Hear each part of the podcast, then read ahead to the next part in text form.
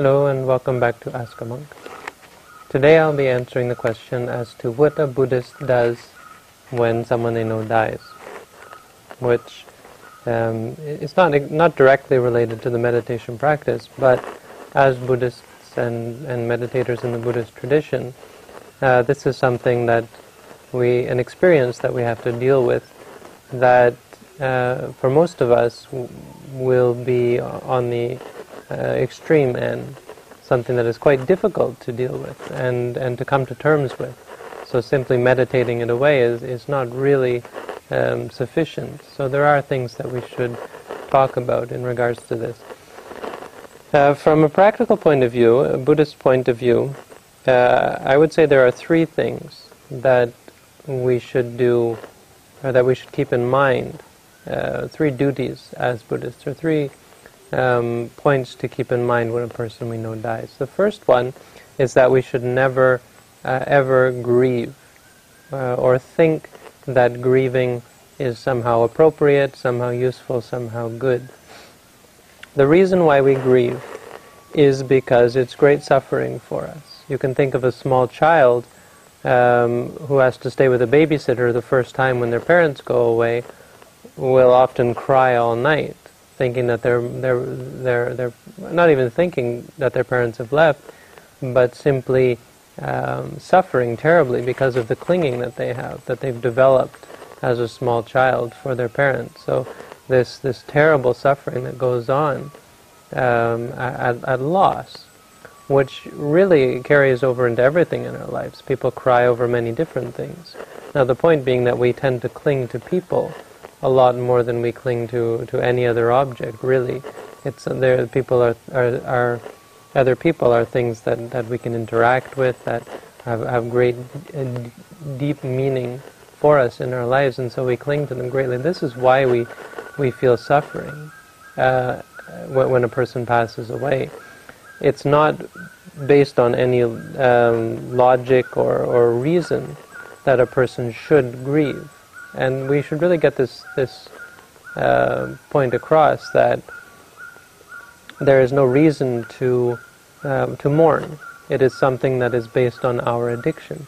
The reason why we cry uh, is because uh, of the chemicals involved with crying. Crying is a, a reaction that we uh, have developed as a species to deal with difficult situations. It's something that releases ple- pleasure chemicals, uh, and endorphins. I think it makes you feel uh, calm and happy and, and, and peaceful. So it becomes an addiction, actually. And this is how grieving works. It, it, can be the crying. Some people take to alcohol or, or, or any sort of addiction. But cr- crying is again another addiction. And so we should never think that this is somehow important or a part of the process, a part of the grieving process. Many people will go on for years um, suffering because a person has passed away. Uh, and the, the point is that there's no benefit to it. You don't help the person who passed away. You don't help yourself. You don't do something that they would want for you. And there's no one who wants their loved ones to uh, suffer, to, to mourn, to have to be uh, without. And so in, in, the end, it's really just useless. And in fact, worse than useless, it's, it, it drags you down in many ways. It drags you down into a cycle of suffering and and um, and uh, and and depression, and and also addiction. It makes you become a you know because you start to find a way out. You try to find a way to uh, block it out and and not have to think about it, which you know, gives rise to many different types of addiction. Uh, now, this brings up a good point that often people are unable to follow this advice. This first point uh, important as it is, it's best phrased as don't don't see it as a good thing because if you say to people don't mourn, uh, well, unless they had no attachment to the person, they're going to feel sad. And I've given this talk before to at, at funerals, and then after you give a talk, the, the people come up and cry, and so you think, well, why did I explain to them about not to cry and how it's not really useful or, or any benefit? But they didn't intend to. Uh, you can't blame people for crying when a loved one dies. Uh, so the, it, it's it's but some people go to the next level and think yes yes this is good and this is important and so they encourage it in themselves and they they encourage the the the, the uh, phenomenon and so they end up crying more and, and they think of it as somehow a good thing and so they can get caught up and actually waste a lot of time and energy doing so uh, but this also raises another point that we we we most often get ourselves into this position. Why, when a person dies, we can go on for days and weeks and months and even years mourning, is because we've we've been negligent, we've been uh, heedless in in regards to our mind. We haven't been paying attention to our attachments. And, you know, we live our lives thinking that attaching to other people is good. It's a, you know, intimacy and relationships and, and, and love and so on. But this isn't. This really has nothing to do with love. It has to do with our own clinging. When you love someone, it's not what they can do for you and what they bring to you and and and, and the great things that they give to you. That's that's a kind of we use the word love, but it, it really is an attachment. Uh, love is when you wish for good things for other people, and th- there's nothing good that comes from crying. You don't somehow respect the person's uh, memory by crying, by, by bringing yourself suffering. You don't do something that they would want you to do, or they would, that they would want for you. So this is the first point. Um, but, but no, what I was going to say is that for this reason, because we get ourselves into this mess, uh, part of this is even before a person dies, we should be quite careful with our relationships. Our relationships should be meaningful, but the meaning should come from our love for each other, our wish for others, each other to be happy, and in fact our uh, wish for all beings to be happy. The only way we can really be purely have pure love for other beings is to have it be impartial, where uh, it's not that we don't love anyone, we end up loving everyone. And this is the Buddha said that we should strive to love all beings, just as a, a mother might love her only child. Uh, and, and, if we can get to this point, if we, if we really have love for people, it won't matter who comes and who goes. Once it's true love, then the next person you, you see is, is, the, is a loved one for you, is the one you love. And it continues on. When they go, you, you, you there, there's no you know, there's nothing in love that says it says they need to do anything for you or be anything for you. So when they're gone, there's no um, there's no suffering, there's no stress, there's no there's no sadness. So this is an important reason, uh, reason why we should be practicing meditation, um, because when we don't practice meditation, we cling and cling and cling, and we, we, we, we uh, set ourselves up for so much stress and suffering that we see all around us. Many people are living their lives in great peace and happiness um, simply because they haven't met with the inevitable crash, the inevitable loss, loss of you know, youth they, when they get old, so many things that they can't enjoy, and suddenly they're confronted with um, with, with old age or sickness, when people get cancer, and, and eventually death. Uh, the death of loved ones or the death of, uh, or one's own death, which they're totally unprepared for. Meditation practice is to allow us to have meaningful uh, but non-attached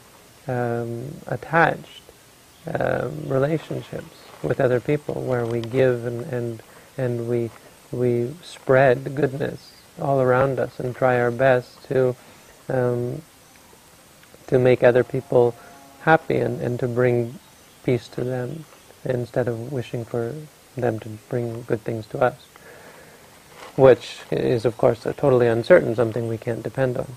So this is the first the first point is that it's really useless to to grieve, and it's something that as Buddhists we should not do. We should, on the other hand, spend our lives thinking about um, the inevitability of death. And this brings me to the second point that when a person dies, it should be a reminder to us. And the Buddha was very clear about this for monks when when a person dies, for, and and even for lay people when when a person dies, that we should uh, we should consider this to be a sign, a sign that we too will have to go. We should be clear that this is something that we can't avoid. It's a fact of life. So the contemplation on the, the reality of death is a very important part of our um, our acceptance when a person dies. So, um, the first of all, the the realization that this was a part of that person's life and, and that it's a part of nature, and not getting caught up in this idea of a person or, or, or this one life where this, this being existed and now they're gone or so on.